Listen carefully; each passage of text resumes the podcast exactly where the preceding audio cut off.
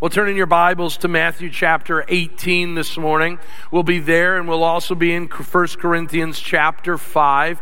We'll use that as a springboard in our discussion as we continue to rediscover church. And that is to rediscover things that maybe have fallen into inactivity. Maybe things we haven't thought about, we haven't practiced for some time. And so we have used this series to reacquaint ourselves, to rediscover things that maybe because they've become ritual or become rote, or maybe because they just haven't been done for us, we have forgotten all about them. And so your elders have thought it'd be good for us to remind ourselves of some of the important things that make the church the church. And to understand the place that the church has in our lives and in the world today. And we have heard at the beginning of each of the sermons a reminder of what the church is. During that video, before I come up or the preacher comes up to preach, a definition of the church is given. And each week we've been tackling a part of that definition. And this week we come to that the church is a group of Christians who are to display God's own holiness and love. I want you to know right away this morning that one of the missions and purposes of the church and your involvement in it is to display who God is to a watching world. I know you don't feel like it's happening, but you are displaying to the watching community around us who God is, how holy God is, and how loving and kind God is to His creation. And we do that by living life out with one another. And so if we are going to show the world that God is holy, then it is incumbent upon us to be holy. If we're going to show God that He's loving, then it is altogether important that we are loving. And one of the reasons why the world can come back at us and say we're hypocrites is we talk about the holiness of God, we talk about the love of God, and we don't practice it. And so the watching world says, whatever you're offering, you can keep it. But a healthy and vibrant church is a church that declares and demonstrates in practice the holiness of God through our own holiness, the love of God through our loving of not only those closest to us, but those that are in the world. This is what we have to rediscover as a church. And it's not so much that we've lost it, it is to rediscover it so we don't lose it. To reacquaint ourselves so we don't forget it. And that takes discipline. For us to be successful in anything takes a form of discipline. When we talk about our physical bodies, let's just be honest that it takes discipline if we want them to be healthy, if they want them to have uh, a good shape, it takes discipline. And I like what this individual says here. He says, discipline is success. You hit the gym after a long workday. You minimize consumption of junk food despite cravings. You must exercise consistently even when you don't feel like it. And notice what he says at the end of it. When it comes to our physicality, discipline is the safest road to success. But he says it's not just with our physical bodies, it is in everything you want to achieve. And so we move out of the weight room into the school room, and we see that in education, discipline is necessary. Students, you will not pass the class, you will not achieve graduation if you're not disciplined.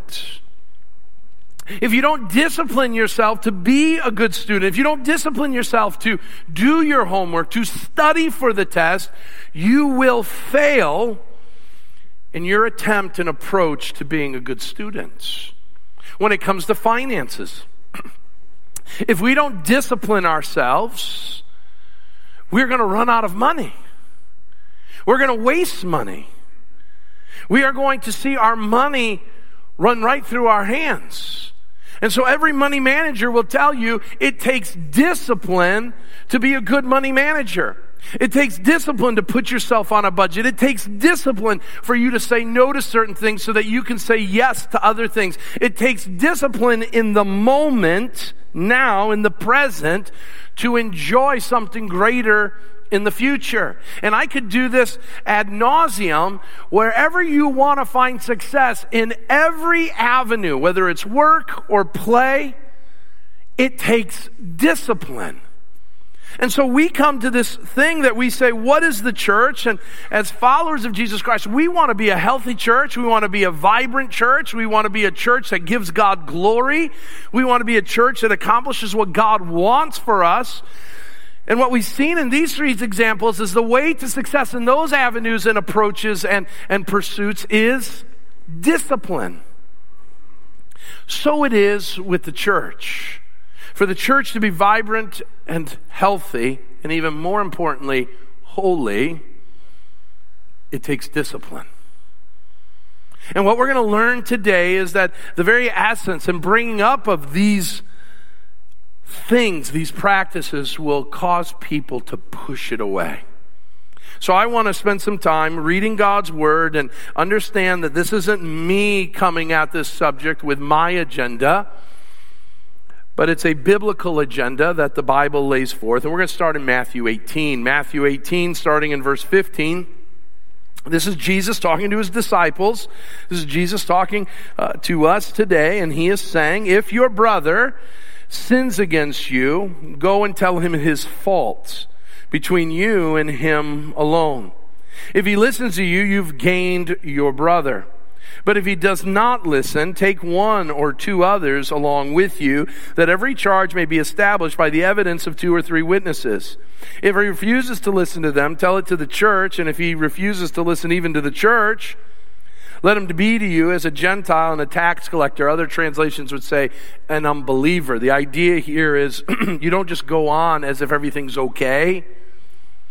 But in every instance, every interaction and encounter you have with the person, you're bringing them to the need to repent of their sin. That's what he's saying there.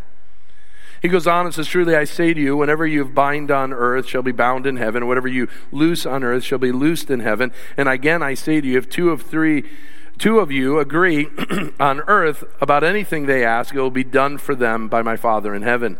For where two or three are gathered in my name, there I am among them. Now we use that scripture, and we use that scripture when attendance is really bad on a Sunday morning. We're like, well, we got three and Jesus is here. That's good. But I want you to notice the context of the passage. A couple weeks ago, I said we take things out of context. The context of the passage is when two or three of you agree about the sin of a person, it's binding. This is serious business. God says, whatever you do here on earth will be done in heaven. We are ambassadors that are given a heavenly purpose to live out here on the earth. We're going to turn uh, to 1 Corinthians chapter 5 for a moment. 1 Corinthians chapter 5, because what Jesus gives us, let's just be honest, is the theoretical. If, if. But I, I, I want a little more, Jesus, and I'm so thankful by the gift of the Holy Spirit, we get more, and we get a bad example meaning we're given an example of a bad church that's not living out church discipline and, uh, and it's there for us to serve as an example for us. So 1 Corinthians chapter 5, if you're not there, if you're following along in the, the chair Bibles that are, that are there for you, uh, you find this passage on 900 and page 954. Here's a real life situation that was taking place in the church. It is actually reported that there is sexual immorality among you and of the kind that is not even tolerated among pagans. That is, the unbelievers don't even do this stuff. People who never attend church, they don't involve themselves in this type of sin that is evident within the church amongst the people of God. That's what Paul is saying. And here's the sin a man has his father's wife. It's not his mom, because he would have said a man's with his mom. That's not what is being said here. It's father's wife. This man is intimate with his stepmom. That's where you're all like, ew. Okay? Not even the unbelievers do that. But notice he says, and you are arrogant. You're celebrating this. You're, you you say you're this great place. We're this great church. And by the way, we got this guy who's shacking up with his stepmom. And he says, you ought to rather be mourning let the one who has done this, the guy that's shacking up with his stepmom, be removed from among you. This guy calls himself a Christian and is doing this heinous thing, and you guys are going along as if everything's just fine. He says, Get this guy out from among you. He goes on in verse 6 and he says, Your boasting is no good. Do you not know that a little leaven leavens the whole lump?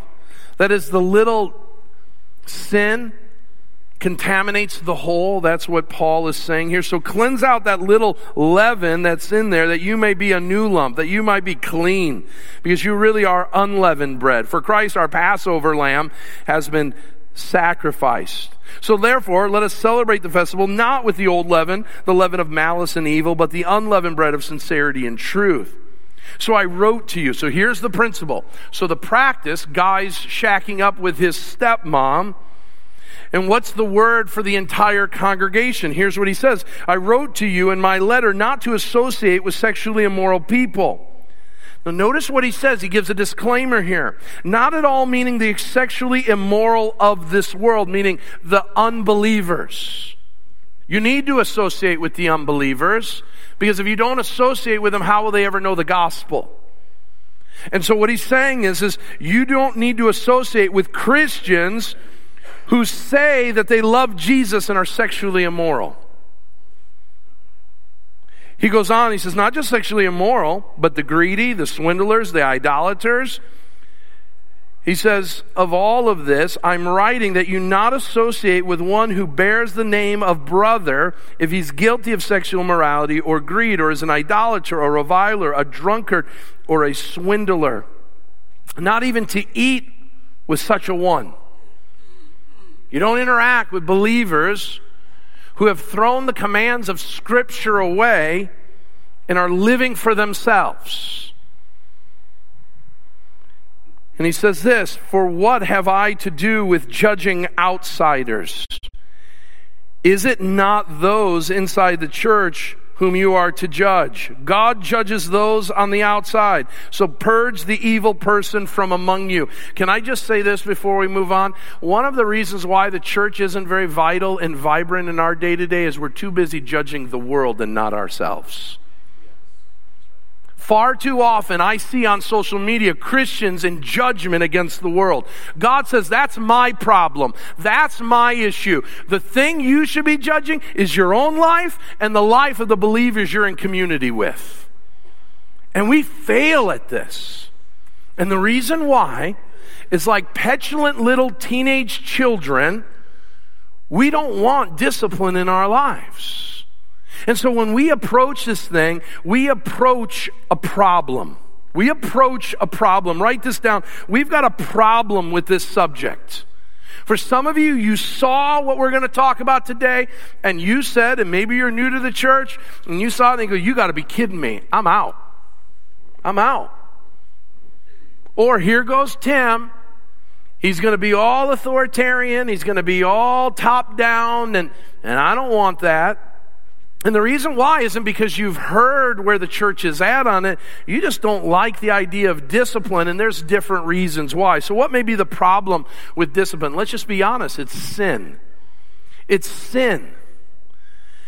Sin, when we all are sinners and fall short of the glory of God, I'm there with you. And the last thing sinners want is to be confronted with sin. We see that with our spiritual forefathers and mother, Adam and Eve when sin comes in the world, the last thing we want to do is face God or face anyone else. So we run in shame. We run trying to hide our sin. And so the last thing we want is discipline to expose our sin. And because we're all sinners, the last thing we want is to be exposed. And so we've got a problem with this. But, but not only is, is that a problem, but we've got a God who says, I'm going to do this for your good. I'm going to do it. And, and we don't trust that God is doing it for our good. And we need to understand, and I want to make sure I communicate this on the front end, and I'll communicate it on the back end as well, is that when I'm talking about discipline within the church, I'm talking about loving correction. Because if you separate discipline from love, you get abuse. And that's not what I'm talking about. And that's not what I'm uh, validating. And that's not what I'm proclaiming to you. I'm proclaiming a loving father who cares and loves for us so deeply that he longs for the best for us, which means he's got to correct us from time to time. And let's just be honest that as a parent, anytime I've disciplined my children, and I know parents, you've been there, especially in the teenage years, that at no point when you discipline your child do they say, hey, thanks a lot. I am in such good hands that my parents would ground me from driving. Have I told you guys I love you? Eh, so sweet and so good. I'm going to tell all my friends how great you are because you're keeping me from that event. You are the best.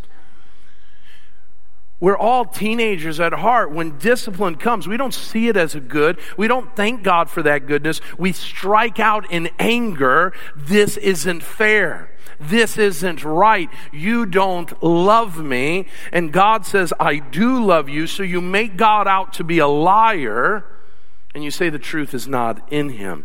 Well, where does this come from? Well, it comes from sin, but can I add it comes from society? It comes from society. We've got a lot of weight that society's pushing back on this subject. I like what Albert Mohler says about this problem when he says the following The decline of church discipline may be the most visible failure of the contemporary church. No longer concerned with maintaining purity of confession or lifestyle, the church today sees itself as a voluntary association of members with minimal moral accountability to God, much less to one another. We don't want to be holy. And even if we do want to be holy, we don't need God to help us with it, and surely we don't need other sinners to help us in the process. And so we push it away. And the reason why is not because we're following God's word, but because we're following society. So let's talk about some societal things that give us this lackadaisical approach to church discipline. The first one is, is just our American culture. Thanks to our founding fathers, we're revolutionaries. We wave the flag, don't tread on me. And that flag waves in our political realm, but it also waves in our Christian realm. Hey, other Christians, stay in your lane. Preacher, don't get in my business. You deal with your stuff, I'll deal with mine. Let's put up fences. You stay on your side, I'll stay on mine, and everything will be great. That may work in America, it doesn't work within the church. That may work in paganism. It doesn't work in Christianity. God says we're the body of Christ. We need one another. We are connected to one another. There's no fences. We are bound together as one. And our American culture says that's not the case. There's a second thing, and that is this consumer driven model of ministry. At some point, churches took on this idea that we're a business and what comes with business is the need for customers.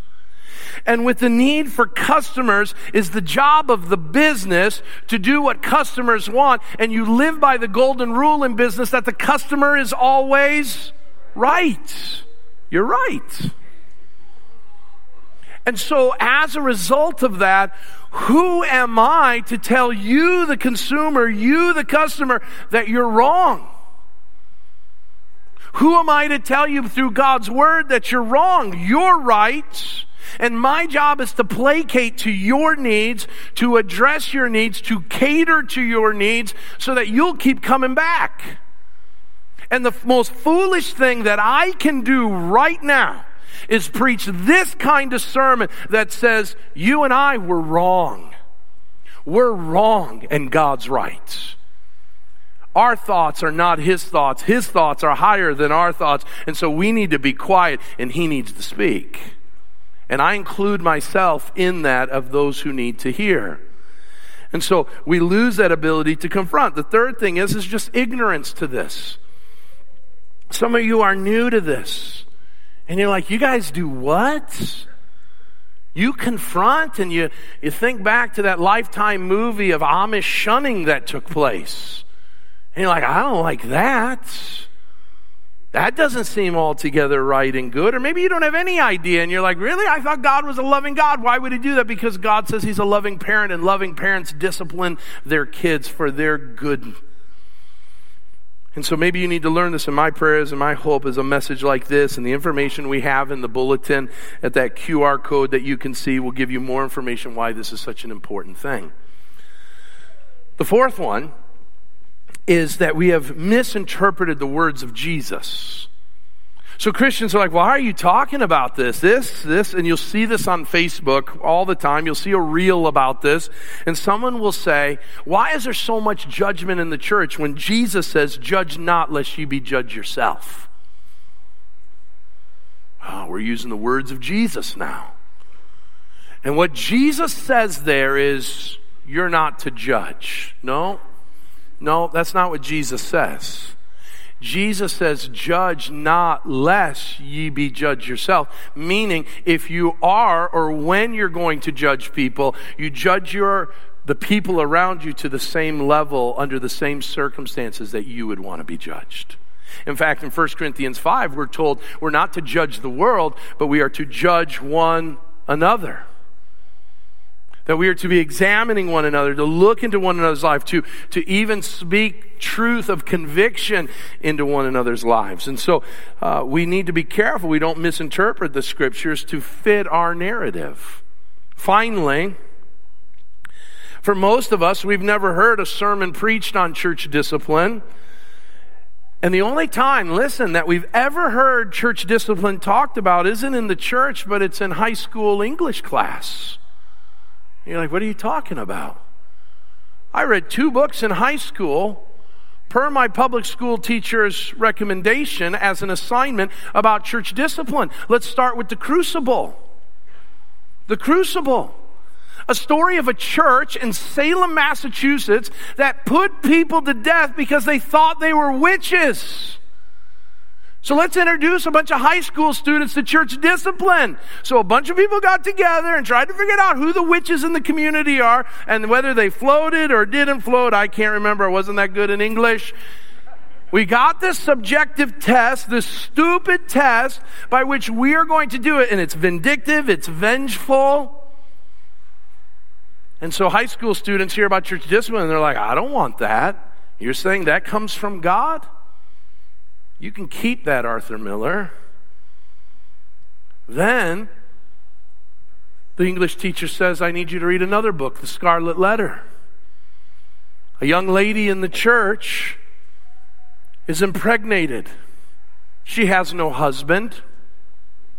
And the community, the church community around her, kicks her out of the church. And not only kicks her out of the church, but affixes by law the letter A to every garment that she wears so that everybody would know her sin. Now, this is ugly for a high schooler to read, and they're like, my goodness, I, I don't want to be a part of church if that's what church is going to do. And then it gets even uglier. Because as you read in the Scarlet Letter, as I did, I finished the book, it's the preacher Who's the father? Yeah, spoiler, sorry. Watch the movie. Uh, don't watch the movie. I don't know what the movie has, okay? Right? Read the book, okay? Um, it's the preacher, the one who led in the discipline, who's actually the secret sinner. And so, why do we approach this subject matter with such hostility and all that? Because we've allowed society to tell us what church discipline is instead of God and His Word. And so let's start talking about God and His Word. What's the policy that needs to address this situation? We're going to move through these things quickly. Why do we need this? Why do we need Matthew 18? Why do we need 1 Corinthians 5? Why do we need, by the way, 1 Timothy 5 when it comes to leaders who sin? Why do we need these passages? Number one, write this down. God's holiness demands it. God's holiness demands it. Listen, God is holy. And if He's holy and He's invited you into His family, the thing that He wants from His family, demands from His family is holiness. That's the house rules. God demands holiness of his people. Jesus said this in Matthew chapter 5 You are to be holy as my Father in heaven is holy. And if we're not holy, we need corrective measures that bring us into holiness because God knows that we are sinners. So He, the Holy God, leads us and guides us and yes, at times corrects us and disciplines us to holiness. And that's why in Hebrews chapter 12, verses 5 through 11, that it speaks as God, our heavenly Father, corrects us as our earthly fathers did for our good. So the holiness of God demands it. Write this down. Scriptures declare it. So all throughout the Bible, we see that God is going to correct sin. We see that in the garden in Genesis chapter 3. God doesn't overlook sin. There's a consequence to sin. We see it uh, in um, uh, Joshua chapter 7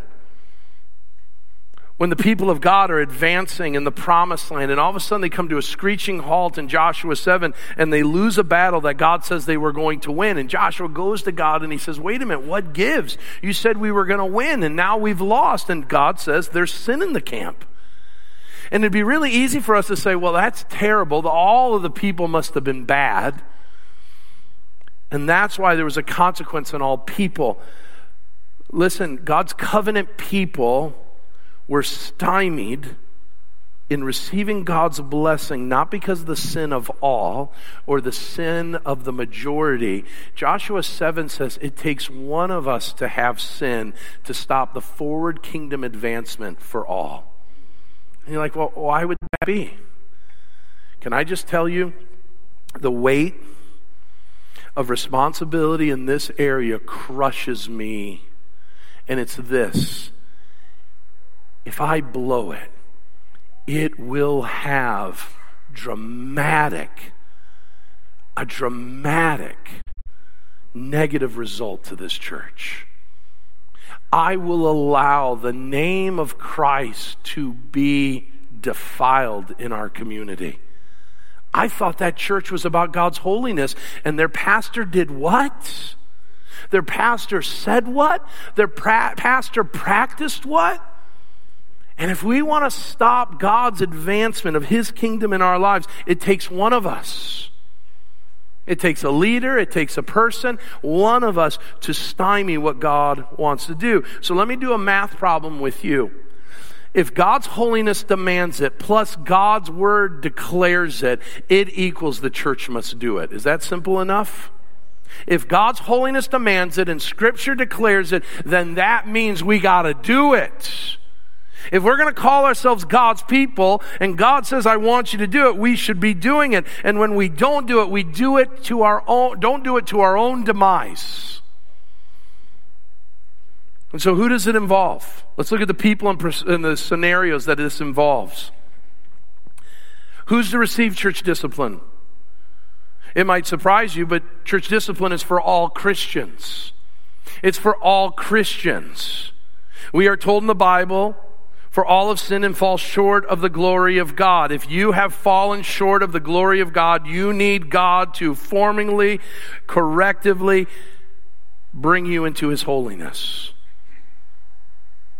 And so all Christians need it. You need it. I need it. We all need it. The second group of people that need it are those who are caught in sin. Galatians 6 1 and 2. Galatians 6 1 and 2. I'll read it for us, write it down. It's an important passage and one that we need to know and recognize. If any of you is caught in sin, you who are spiritual should restore him in all gentleness, remembering that you too could be tempted. So let's break that down for a moment.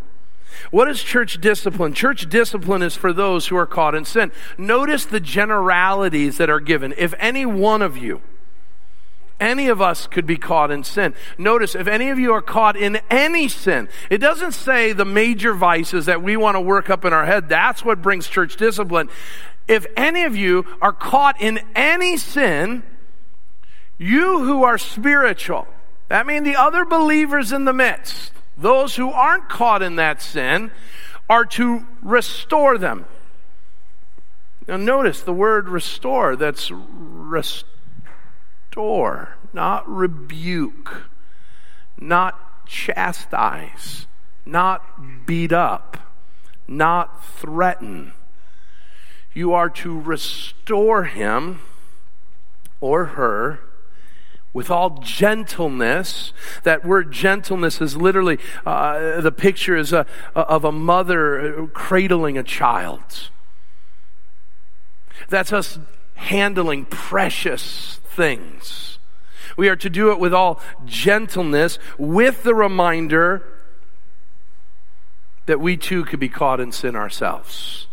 We could fall prey to that trap of the devil's as well. And that keeps us from being haughty, that keeps us from being arrogant, that keeps us from being judgmental, in as much as we cast judgment, you're caught in sin, but it's not, I can't believe you got caught in that sin. No Christian that I know would ever do that. I'd pick that up. Okay? The next one that we have is those who are in conflict with others. Matthew 18. So who's church discipline for? It is your policy. Listen to me. Matthew 18 is the policy handbook for what happens when sinners offend sinners. And God says, listen, I'm going to be leaving you soon, and I don't want you to just keep fighting with one another. So when a fight breaks out among you, when you're offended by someone, the first thing you do is you go to that person and you try to right it. You try to rectify it. So you go to the person and it says you show them their sin. That means that this has got to be a legitimate gripe. This can't be that you're just offended because um, your sensibilities were shaken. This is, you can show the person in the Bible that what they did was not just offensive to you, another sinner, but it was offensive to God. And by the way, that your love can't cover because the Bible says love covers a multitude of sins. So when someone offends you and your love goes as far as it can and, and it can't cover it, then you got to go to the person. Can I tell you this is the most omitted thing that we do in the church? What we do is we gather people around us to pray about it. So, can we just get together? Pastor Tim offended me. Can we just pray for him? What a sinful preacher he is. He should know better. Can I tell you how he offended me? Can we pray about it? And you feel really spiritual because you had a prayer meeting about it. Really, it was gossip, but you added prayer to it, so hats off to you. We don't go to the person. And instead, we gossip about them, we slander them, we tell others about them. We're to go, and if that person doesn't respond well, we're supposed to take one or two other people. And the purpose of that, listen, is that they can verify through evidence that what you've said is true. Okay? So they go and they say, listen, yeah, yeah, I saw it too. And you need to ask for forgiveness. You need to say you're sorry because I saw what you did to that person and that was sinful. It was offensive to God. It was offensive to your brother or sister in Christ. And if at that point the, pe- the person says, no, no, then you go to church leaders, and church leaders are to assess the situation and, and to ascertain what the next steps are.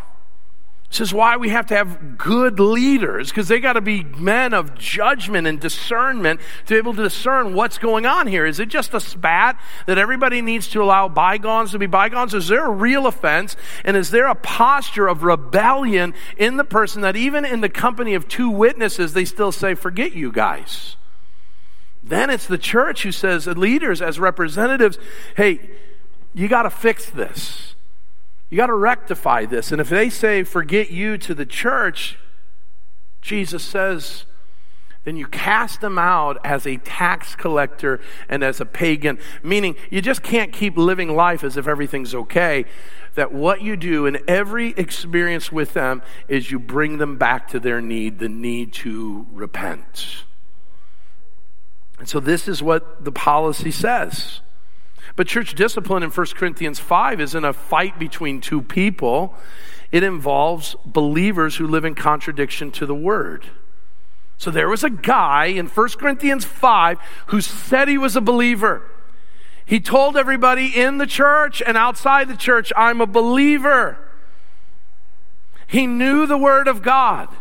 He committed to walk in light of the Word of God. And now he comes in and he starts telling the small group he's a part of, Well, I've started being romantic with my dad's new wife. Isn't that awesome? And the small group says, It is awesome. Good for you. Bring her along to small group next time and we can be one happy family. And Paul catches word of this and he's like, You got to be kidding me. I go to, uh, to the marketplace and I don't hear them talking about guys getting it on with their stepmoms. This is unbecoming for the world, let alone the church, and you guys are arrogant about it. And what does he say? Kick that boy out of here. Get rid of him. And the reason why you get rid of him is you cannot endorse him any longer. You cannot, the church cannot endorse, listen to me, and this may scare some people, the church cannot endorse Christians who live like sinners. And when confronted about it, say, I don't care. That's the big important part we can't forget. This guy said, I don't care what God says. I don't care what his word says. I am going to be flamboyant and I am going to announce to the church and the world, I do what I do. I'm a law unto myself. And what Paul says is deliver him to Satan. And we freak out. Oh my goodness, what does that mean?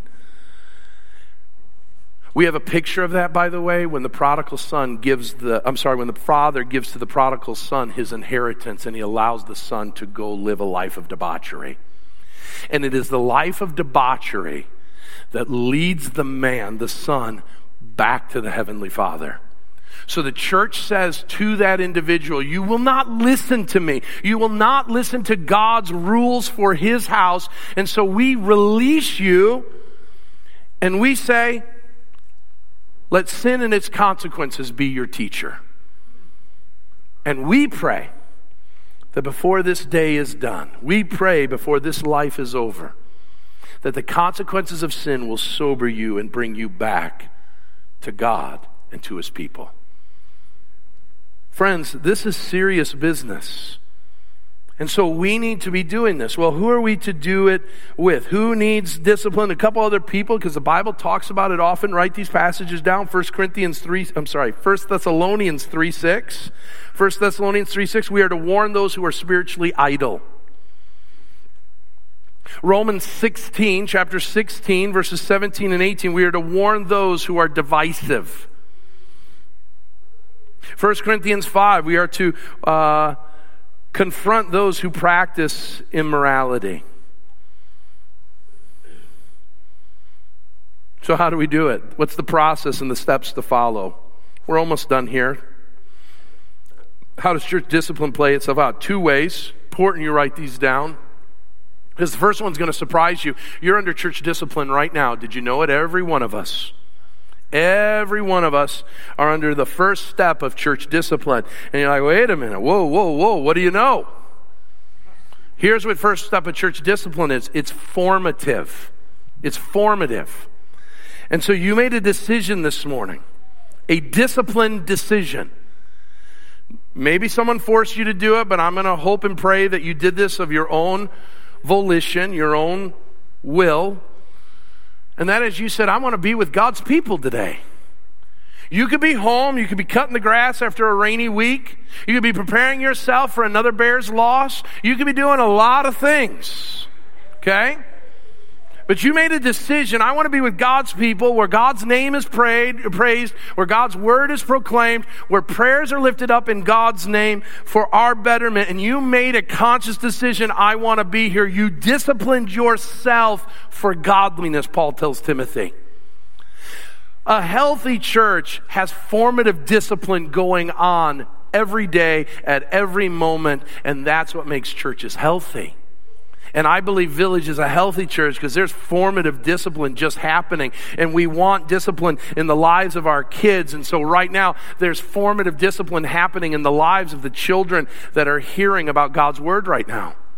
On Wednesday nights, our students are being formed in godliness by discipline of picking up God's word and involving themselves in the fellowship of God's people amongst their peers, and they're doing life together. That's formative discipline. We do that when we gather in small groups. We do that every day that we pick up God's word and we read it. Every time we take moments to pray, we're forming in us holiness to show the outside world. And that's healthy. And that should be going on. We should be disciplining ourselves towards godliness. And when that fails, when that doesn't happen, parents, you get this. You have been forming in your children discipline about what you expect. And so you've been teaching them. Say please and thank you. Help people.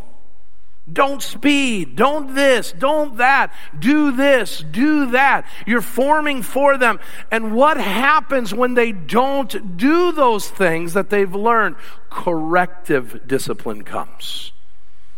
So, the iceberg, the tip of the iceberg is corrective discipline. That gets all the bad press. The formative is the iceberg underneath the water.